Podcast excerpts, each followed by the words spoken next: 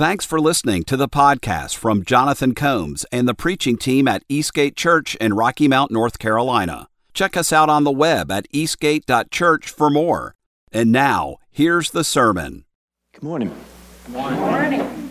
Good morning. Um, welcome to Eastgate. I'm not the normal pastor.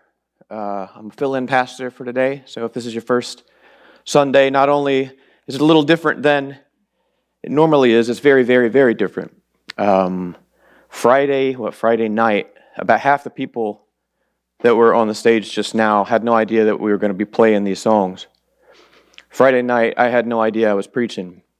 Uh, I was supposed to be in the drum kit, so I was at least vaguely familiar with the songs. This morning when I woke up, I had no idea that I would be playing the guitar. But I got here with some practice left to go, and so I got conscripted. Um, but it's a blessing to get to worship however we can worship. Pastor Jonathan, the Combs family is is all away, actually. They're they're doing the same scramble at, at the Wilson campus. Um, I don't know if he's he's kept y'all up to speed with his Uncle Donnie. Um, he's having some very, very, very severe health issues. Uh, he's been on a ventilator for ten days, and I learned during coronavirus pandemic that you can only be on a ventilator for ten days. They have to take you off at ten days, so today is day ten.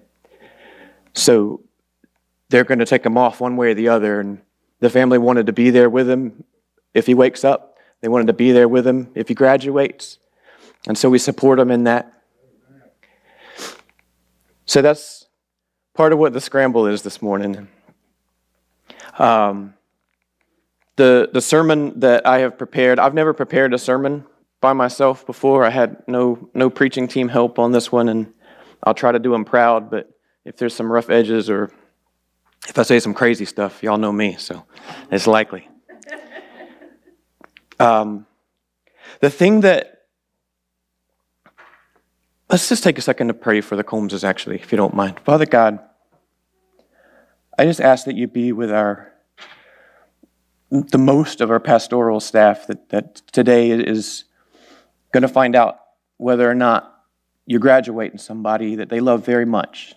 I just ask that you put peace in their heart, knowing that your plan is good, knowing that your plan is pure. And I ask that you give us strength as we're now, as I'm making it up, I just ask that you let me get out of the way and that you speak, because I don't have anything to say that's greater than what you have to say. We love you so much. Amen. The the thing that struck me when I was talking to Stephen, I got a call. We were talking before service. Like, he he texted me. He doesn't call me. So when he called me, I was like, oh, this is not good. Um, and then right after he called me, Finney, Pastor Jonathan, called.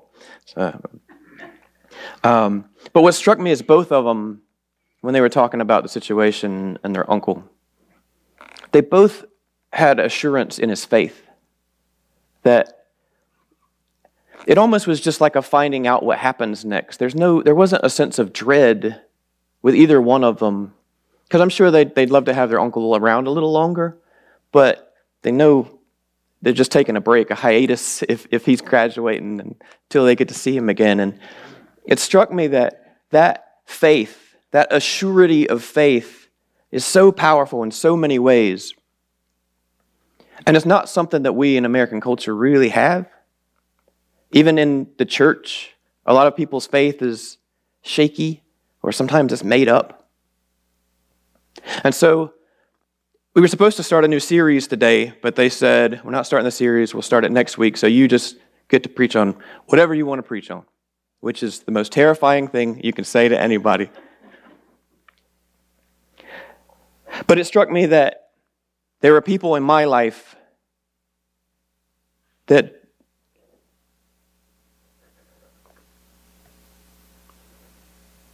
when they pass away, I won't see them anymore. It struck me that a lot of my family, I can't say the same faith statement that they were able to say about their uncle. And that's a huge weight on my shoulders. And it struck me that a lot of them would say they have faith, but the faith that they have is something that they've just sort of made up. So whenever I go into a conversation with somebody about faith, I always try to gauge where they are in terms of their Christian faith, because if somebody doesn't believe God exists at all, there's not really a lot of point in me like referencing the Bible, because they would just say, well, it's a book, some people made it up, and it's, you know, mythology or whatever. But if they believe there is a God, but they believe, you know, Jesus is just some guy, well, that's a different conversation. If they believe Jesus is the Savior, but they believe the Bible is made up by people, that's a different conversation. And so I found these three questions to be very helpful in gauging um, the conversation and, and the way it, it, it was going to go. The first one is, is God real? The second one is, who is Jesus? The third one was, what is the Bible? And by having somebody answer those questions, I could tell where their faith was in relation to my faith. So those are the questions. Ironically, there's three of them. Sorry about that. I know you always get three steps or three points or whatever. And when they gave me uh, when they gave me carte blanche to do whatever I wanted to do, somehow I managed to end up with a three-point sermon preaching on the Great Commission. So I'm a stereotype. Sorry. God's desire. He has a desire for our faith. In Matthew, he tells us what it is. So if you turn in your biblical device, there's no slides, there's no there's no words on the screen today, so if you, you tend to use the training wheels, too bad. You're you're out of your comfort zone today, too. I always use the training wheels, so fortunately I brought my biblical device today. Go therefore, oh sorry, I should tell you where you're supposed to go. Go therefore to Matthew twenty-eight, verse nineteen. It's the Great Commission. It's right at the end of Matthew. It's probably one of the scriptures you've heard a whole bunch. Incidentally, I landed on a lot of scriptures that are going to sound familiar to you today, and I did it on purpose because I wanted to point out that you don't have to dig into some weird, obscure, like Deuteronomy text to get the Bible. Like, you don't have to have that kind of, that that level of knowledge to understand what God wants in our faith. So verse nineteen. Go therefore and make disciples of all nations, baptizing them in the name of the Father and the Son and of the Holy Spirit, teaching them to observe everything I've commanded you. And behold, I am with you always to the end of the age. God bless the reading of his word. So all three of those questions that I had a while ago get answered in this little snippet of text, which is, ironically, our instructions. So the first one is that God is real. Is God real? Yes, that's the first question. Is God real? Yes, God is real. He gets referenced right there, baptizing them in the name of the Father. So Jesus is citing God's reality, as though he just kind of, he doesn't like try to prove it there. He just sort of cites it. Of course God's real. Now go baptize people in God. So one of the things that I have to do a lot when I'm in these conversations, because uh, I end up with people of, of, of myriad faith, I tend to end up talking to atheists a lot, agnostics a lot, like more agnostics. There's not a lot of like staunch atheists anymore, because atheism, you at least have to like say something is true. America likes agnosticism. Agnosticism is like, oh, can't, can't, can't know, can't prove. I don't know why I look at it. I'm gonna go watch Netflix or whatever. That tends to be our default position. Um, atheists are like, there definitively is no God, and that's a, a very hard point to defend. But it's a very, it's a specific point. Agnosticism is just like, oh, whatever. Your faith is your faith, and my truth is my truth, and so the thing that I run into is against an agnostic who is, I don't know if God's real or not, is the evidence that I have, the truth, it's not really going to be useful to them. So I end up having to go to outside sources. And if Pastor Gary is watching this sermon in a couple of weeks, um, he's going to be cringing right now because he doesn't like me to go to outside sources because who knows who I'm going to pick. Um, But in these in these particular cases, maybe I won't cite the people who have who have created these arguments, but there are actually philosophical arguments for God. You can actually prove God in a logic way. I'm a computer programmer, so I'm a I'm a math equation guy, and so like I understand if A equals B and B equals C, then C equals A, right? I can write a logic statement like that, and so you can actually logically conclude that God's real, even from a non-emotional standpoint. Now, I will warn you that these arguments are not necessarily intended to convert somebody to Christianity. I don't, I think they can pave the way, they can lay seeds, but Christianity, accepting God, accepting the faith of God, that's a heart transfer. It's not a brain transfer. So you can't intellectually convince somebody that God is real. They have to, uh, inside their spirit, accept God's real, that he made a sacrifice for them. But I do find these are useful because we do tend to, as Christians, run away from conversations that I like getting in because I like fighting people, that we're afraid that they're going to ask a question that we don't have the answer to. And I do find that these actually are useful. But what I found interesting about all three of them that I'm going to cite, there's a bunch of them, but the, the three of them that I, I think are the most interesting, they're all biblical. They're all backed up in Scripture. And so what I found was that I was actually able to reverse my car into the scriptural answers to these things using logical, philosophical conversation. Would it be at all possible for one of the people in the booth to get me a water? I'm pretty sure my voice is not going to make it through the rest of this, especially if I get emotional. I'm trying not to get emotional. They were very, very kind to leave me this tissue box right here in case I do. Genesis one one, the very beginning of the Bible. In the beginning, God created the heavens and the earth. Thank you so much. In the beginning, God created the heavens and the earth. So God's there. We know he's there because we're here, because the universe is here.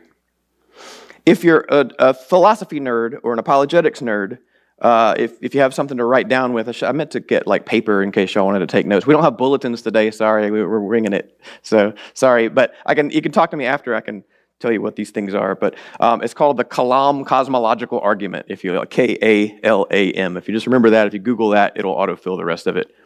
Um, basically, the, the argumentation is nothing comes from nothing in existence. So everything that exists inside time has to be created at some point to exist. The universe exists in time, and therefore, it had to have been created at some point, right? So that's the, the, the science statement. The Kalam cosmological argument says that nothing can create itself, that things don't just pop into existence. Otherwise, thank goodness, you'd like go to your kitchen at night and there'd be like a moose just like whoop all of a sudden in your kitchen, or like, you know, there'd be like trees, you know, sporadically growing and that kind of stuff. So everything has a that is created has to have a creator. And that creator is God. It then goes to define. Eventually, it gets to sort of a Christian God, but it, it, it doesn't, this particular argument doesn't say that it's the God we worship. It just is God. Whatever God is, God has to exist in some way. Otherwise, his creation couldn't exist, if that makes any sense. And if you're an argument person like me, then now you're going, well, what created God? And I can talk to you over lunch after that, if you want. So in the beginning, God created the heavens and the earth. That's the Kalam cosmological argument. Isaiah five twenty. Woe to those who call evil good and good evil. This is called the moral argument. That is to say that there is a such thing as good, there is a such thing as evil, that it's not a subjective thing, that if I think it's fine to murder people, to murder babies, everybody here knows it's not fine to murder babies. Everybody here knows that's an evil thing that has happened. Genocides on the other side of the world, that's an evil thing that is happening. In order for it to be evil, There has to be good. In order for there to be good, there has to be a metric by which good is measured. There has to be somebody in charge of saying, that's good, that's evil. There's no person that is that powerful. That morality has to come from God. God is good, and therefore anything that God is for is good. Anything against God is evil, and that's the dividing line. Because that morality exists, God has, has to exist. Otherwise, there is no good and evil. There's no basis for good and evil. So like in a worldly sense, for me, it would actually be a really great thing if there was a giant mass genocide on the other side of the world, because that would be less competition for my daughter and her children. Does that make sense? So if there is no good and evil, the obliteration of whole people groups is actually a good thing in a natural sense. But it breaks my heart. Why do I care about like some... Why do I care about some little girl on the other side of the world that I don't know? She has no relevance to me. And she could potentially one day outcompete my daughter for something that's good for my daughter. Because she's a little girl. Because she has worth. And she shouldn't have to go through the stuff she's going through. Because she's the same as my daughter. She's God's daughter. She's my baby sister. That can't exist without good and evil. So that's the moral argument, that God has to exist. Psalm one thirty-nine, verse fourteen. I praise you, for I am fearfully and wonderfully made. I am fearfully and wonderfully made. Try as we might, with all of our great knowledge, we do not understand the human brain. We cannot replicate the intricacy of the design of a human being. We can't do it. And that says nothing for zooming out of that and getting into ecology and getting into the whole planet and getting into the way the universe works. And our math breaks down when you start putting it into black holes and that kind of stuff. So that's the intelligent design theory, if you've heard of this. It's a lot of science is actually starting to pick up on the idea that, like, dude, this can't just have happened. It's, it's too statistically improbable. Everything has to have been just perfect. And if it was a zero point one degree off this way or zero point one degree off this way, I just shorted that. It's like zero point zero zero zero zero zero zero zero zero one, but that number messes my head up. So we'll just say zero point one. If it was a real little number off in either direction in terms of where the Earth is in our solar system, in terms of the way it spins, in terms of Jupiter. I didn't realize this, but Jupiter actually keeps us from getting obliterated by meteors. Did y'all know this? If, if Jupiter didn't exist, Earth would just get smashed by meteors all the time. But because Jupiter is so big and where it is, uh, the meteors, as they're coming into the inner solar system, they kind of hit Jupiter, and Jupiter like pulls them back into itself. That's crazy. God gave us a bodyguard, like a space bodyguard. Jupiter's like the secret service of Earth. That's nuts. If that didn't exist, we wouldn't exist. All these tiny, tiny, tiny little details. And scientists are going, dude, something made all this. It's a theory. It's a working theory in science. I happen to subscribe to it. So those three things are actually uh, secular arguments to prove that God exists, but they are backed up biblically in Genesis one, Isaiah five, Psalm one thirty-nine. So, talking about the design design for a second, do you know that math doesn't exist in nature? It, I did, somebody said that once, and I was like, huh? I don't quite understand what you mean, but what, what they were saying was that you're never walking through the woods and you just encounter three plus two equals five. Like you never, it's not a physical thing, but it exists as an explanation of existence, if that makes any sense. So it's the computer code behind the world.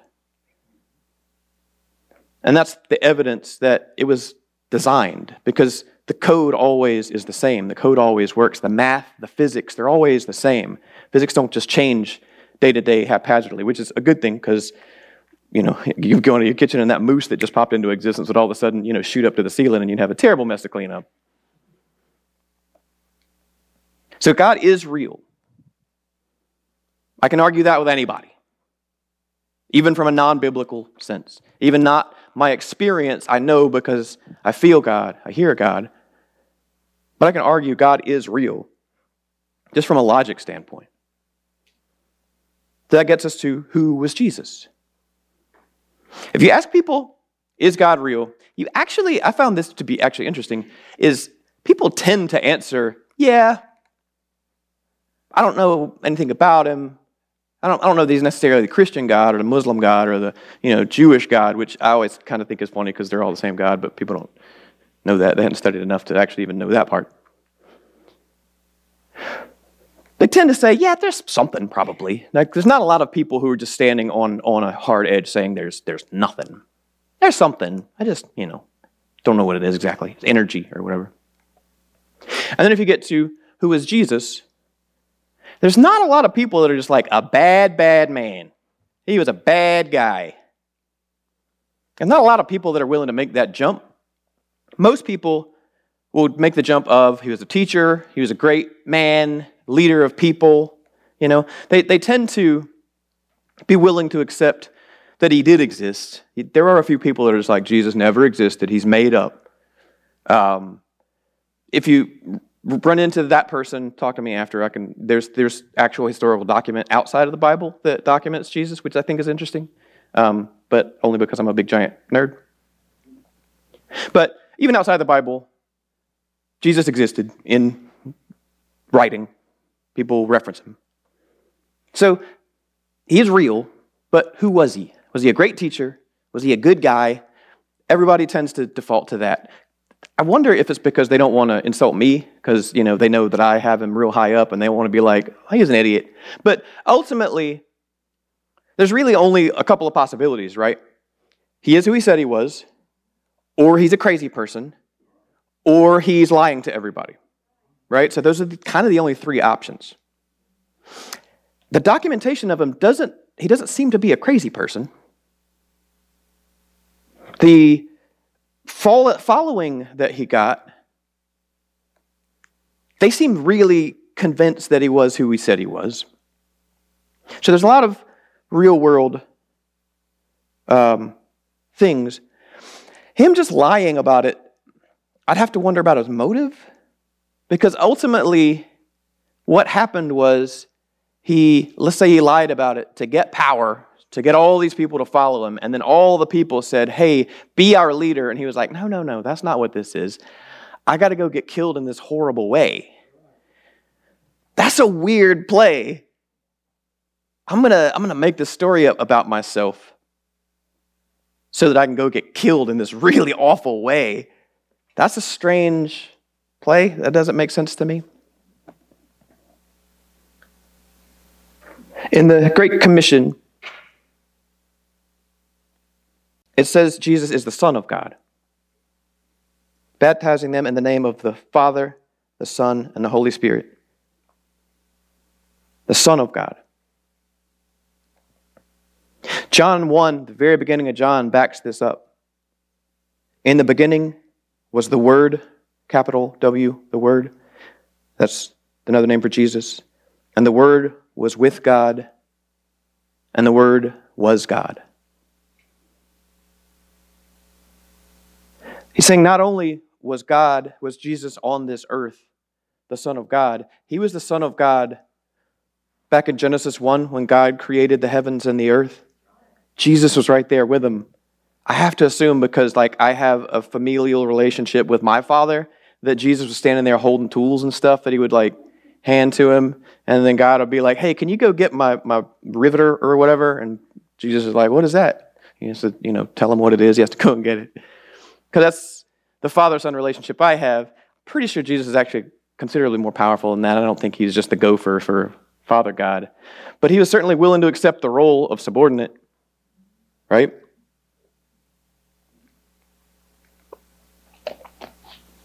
Now I might make it. He was with God, and he was God. Hebrews thirteen eight. Jesus Christ is the same yesterday and today and forever. He was himself back then. When he walked this earth, he was himself. All the way into the future, he will always be the same. He'll always be the sacrifice.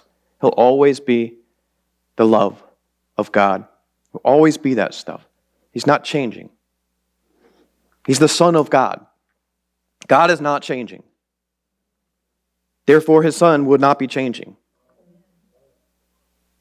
Which is good for me, because that's a great burden off of my shoulders. So I know when I'm standing in front of God, and he's like, what'd you do to get in here? That Jesus won't be like, just kidding, get him out of here, right? He won't, he won't like change his mind when he sees me. He sees me for who I actually am. He saw me, how dirty I was, how dirty I am now, and how dirty I'll be until he cleans me up. And he said, I'm going to make a switch with you. I'm perfect. I'm the Son of God. God is perfect. Therefore, God's Son is perfect. And he trades me his perfection for my imperfection. He trades me his cleanliness for my dirtiness. Because he's the Son of God. God wants me to be with him. God made a way for me to be with him in the Son. And the Son took up that role in obedience to the Father. And amen to that. John three sixteen, for God so loved the world that he gave his one and only Son, that whoever believes in him shall never perish, but have eternal life. Amen to that. God loves you so much. He loves you so much that he bought all of your bad and he filled it back up with his good. He filled it back up with the perfection of his Son. That's how much he loves you. Jesus is the Son of God, and therefore he is a worthy sacrifice to God. That's that makes my my my intellect go out of my brain when I try to think of worthy of God chooses to climb down off of his throne, chooses to leave his glory, chooses to walk the walk of a dirty old person, does it perfectly to show that it can be done. And then after he is successful, he says, now let's trade. Let's trade my life for your life. That's nuts to me. It's so nuts to me that God even knows I exist anyway, just because I'm a big science nerd. And so when I zoom back out to the size of the universe and then try to like pick myself out in the picture, you just can't do it. I'm too small. But God hears specifically my voice. That is bananas. That he even knows I exist. And then that he loves me so much that he says, ah, oh, man, I got to do something to counteract this idiot and the amount of mistakes he's made.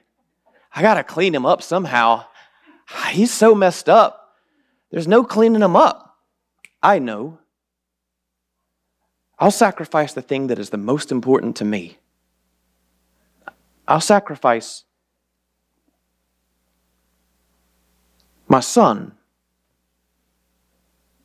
so that he can trade his perfection for that idiot's, whatever it is he's doing. And then he looks at Jesus and says, you good with that? And Jesus goes, bring it on. I love him too. That's nuts to me. That's a crazy system, but I'm glad they put it into place. I tend to, when I'm in conversations, like, like argument conversations or whatever, I tend to, I, I do establish generally some rules at the beginning, and one of them is I can't ask why God, I, I can't answer why did God do it this particular way. I have no idea why God chose to do things the way he did. I have no idea why my daughter chooses to do the things she does, or my crazy wife chooses to do the things she does. And I like can see them in physical space. I know them very, very well. I'm actually mostly like, I have to take responsibility for the behaviors of my kid because I'm kind of the one that's programmed her a good bit along with my wife. So it's between us. I have no idea why she's doing the stuff she's doing. The other day, she just she had a box full of stuff, and she just winged it down some stairs. It's like, stuff flies everywhere. She's like, why did you just do that? Uh-huh. She doesn't even know why she's doing stuff, right? And so I don't ever try to explain why God put this crazy system into place. I just trust that that's the way it had to be. I trust that he knows better than me, and that me with my silly little human brain, I'm not going to try to come up with a better system.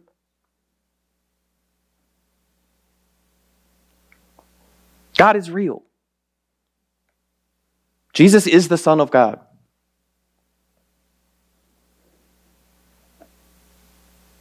What is the Bible? The Bible is the Word of God. This one is the hardest for people. But it is the Word of God. Teaching them to observe everything I have commanded you. What is everything that God has commanded us? It's all written down. That's bananas. That God wrote us an instruction manual. That God, he literally wrote it down. Make disciples of all the nations. That's what we're supposed to do with this. Here's the truth. Now go give it to everybody. That's our command. But it is the truth. It's the actual truth. I'm glad I'm using my Bible and not Finney's because I just realized I spilled a bunch of water on my Bible. Sorry, Bible. It is the truth. It is the Word of God. It's the message of God. It's the love letter that he wrote to us. It's the instructions. It's the assurance.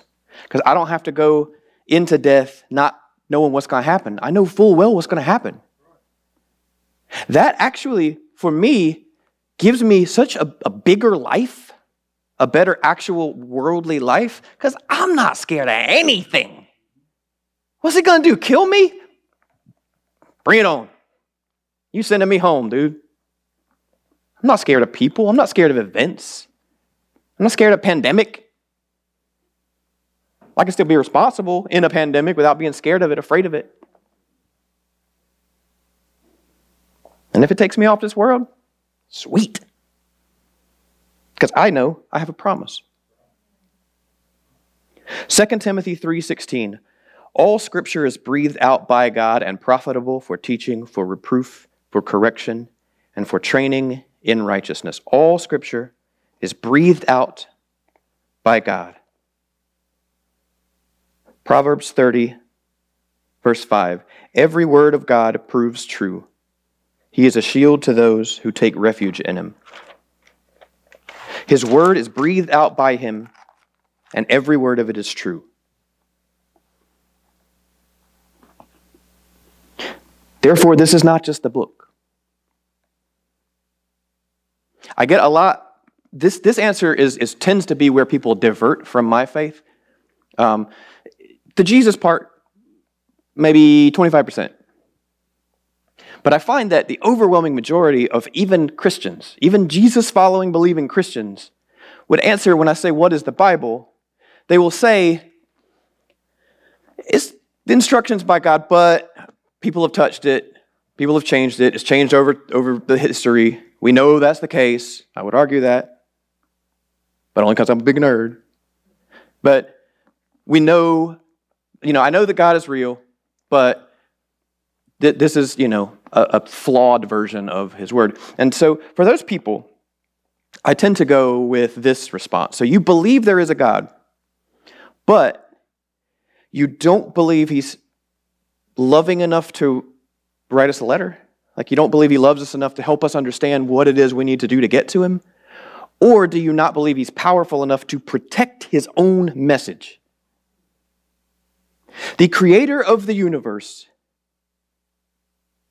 is so powerful that he can't keep a guy from changing his message? You, that's the God you choose to believe in? He can't even protect his own marketing, right? He can't even protect his own message. How? How powerful is that God really? So I find that there, there's four possibilities of God. There are, there, there is no God, that is a possibility, in which case, nothing you do matters. It's all irrelevant because in the end, the universe is over and everything you did is wiped out, whether it was good or bad or whatever. There's not a good or bad anyway, that's the other thing. But ultimately, if you spend your whole life doing good or if you spend your whole life killing people, it all equals zero in the end in the eventual heat death of the universe. Make sense? Or there's three possibilities for God. One is that God is real, that he is all-powerful, but not loving. He really did create all this. He really does control everything, but he doesn't love me enough to tell me how to get to him. He doesn't love me enough to save me from my own flaws, in which case, it doesn't matter what I do. It all comes out to zero, because eventually the universe is destroyed, and I, he didn't get me out of the universe before it was destroyed, and everything that I did is erased, so it's all zero. Or God is loving, but not powerful. He loves me so much, but he can't save me. There's nothing he can do to save me, and maybe it breaks his heart because he loves me so much, but there's nothing he can actually do to get me out of my own sin and to him, to his perfection. In which case, everything I do doesn't matter because it all equals zero because eventually the universe explodes and whatever, whatever. So those three possibilities all ultimately equal the same thing. They all equal nothing. Or God is real, and God is powerful, and God is loving. Loving enough to get me to him. Powerful enough to get me to him. And that God is the perfect description of the Bible God. That's the only description of the Bible God. He's powerful. He's loving. I know how to get to him. That's a hard thing for even Christians, though, because let's be honest, this is the sucker punch. There's some stuff in here we don't like. There's some stuff in here that makes us say words that we don't want to say. There's stuff in here that's countercultural, and we want to be accepted by culture. So what we do is we just take that part out. Let's just not talk about that part. I don't like that part. That was, that was added many years ago when culture was different. Now culture is different, so that part no longer applies. God doesn't change. God didn't change. When he wrote it down in that culture, he knew it would exist in our culture. He didn't make a mistake. He didn't mess up. We didn't progress in a different way than he thought we were going to. The message he gave me is this one right here, in physical space. So every word in it is God-breathed. Every word in it is true. Revelation has a very stern warning for us if we start making up our own scripture. I warn everyone who hears the word of this prophecy of this book. If anyone adds to them, God will add to him plagues described in this book, and if anyone takes away from the words of this book, God will take away his share of the tree of life and in the holy city which is described in this book. Don't put words in my mouth. Don't erase parts, things that I have written down. Or else, or else. American culture has decided that God is evil. Are you aware of this? It's decided that God is evil because he's not inclusive. I argue that point. I don't have enough time to argue that point, but I would argue that God, in fact, the Christian God is the only all-accepting God. He's the only God that did the work needed. He's the only God that is powerful enough to get me to him. But I don't have time to argue that point. But because he loves us so much, he gives us the choice to reject him. Which is, by the way, the only way love can exist. That's the way it has to be for love to exist. You have to be given the option to reject your partner in order to choose them. If I loved my wife so much and she chose to reject me back before we were married, or now, I guess, it can happen now, and I just chained her up in the basement and kept her anyway, that's not love, that's kidnapping. That's a crazy person. That's the person we make movies about, and they are not the good guy. But when we take that, we look at God and we say, well, he should have done it some other way, some way that I can't reject him. Well, that's not love. You can't love without choice. It's impossible. And so he gives everybody that choice. Look, I love you. I've done all the work. All you got to do is take my hand. Or not, but that part's up to you. That's the only part that I've left. But I left you that part because I'm not going to force you to do something you don't want to do. That's the definition of inclusion. It's available to everybody. In our attempt to stay with culture, unfortunately, there's some stuff in this book that is counter-America culture. I, as a Christian, have to choose this book because it's God-breathed and it's true. Is God real? Yes. Who was Jesus? He was the Son of God. He was the sacrifice for me. He was the sanctification for me, the redemption for me. He willingly took on that role and he died for me. That if I accept his offer, I'm worthy of God. How could I possibly know that? What is the Bible? It is the complete and inerring word of God, God-breathed and true. Amen? Amen? So as you go out of here, don't be afraid of people out there and talking about this stuff. Because somebody out there needs to hear this. Somebody in your family needs this. Somebody in my family needs this. And if I don't tell them about it, who will? And if I put it off till maybe the next time we get together, or maybe the next time, and then God forbid they have a stroke. And just like that, they don't wake up again.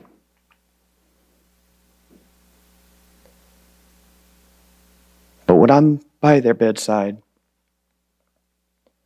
there will be no joy in my heart. I will feel like a failure. Whoever that person is to you that you're thinking of right now, somebody popped into your head when I said it. Don't wait. Don't wait anymore. Amen? Let's pray. Father God, thank you for today. Thank you for this opportunity, short notice though it may be. Maybe next time give me a couple days. But anytime you call me, I'm here. Anytime you call me, I'm going to show up. Thank you for being a God that's worthy of that. Thank you for being a God who loves me enough to get me to you.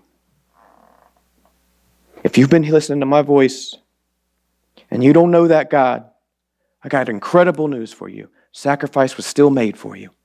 Jesus still died for you. The offer's still on the table. All you got to do is say, God, I accept it. I know I'm a sinner. I know you are perfect, and I know your perfect Son died for my sins. I accept your offer. Let me trade. That's it. And just like that, you're in the family of God. If you've been feeling distant from God, He didn't move. He didn't run away. Go back home. He's got a cloak and a ring for you. Father God, I'm sorry I've run away from you. I'm sorry I've tried to do it my own way. I want to get back to you. I liked it better when I was closer to you. Put people in my life that are going to drive me towards you. I'm sorry I love you. Father God, we are sorry that we have allowed culture to change your truth. Give us the strength to be your soldiers and to fight for your truth. Father God, I'm sorry when I disagree with you.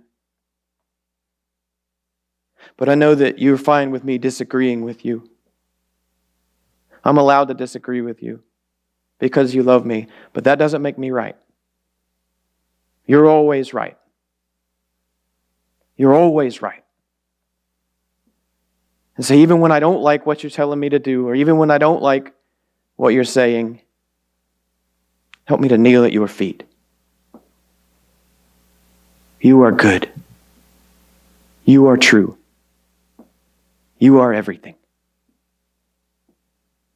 Help us to take that message outside of these walls and worship you with our life. We love you so much. Amen.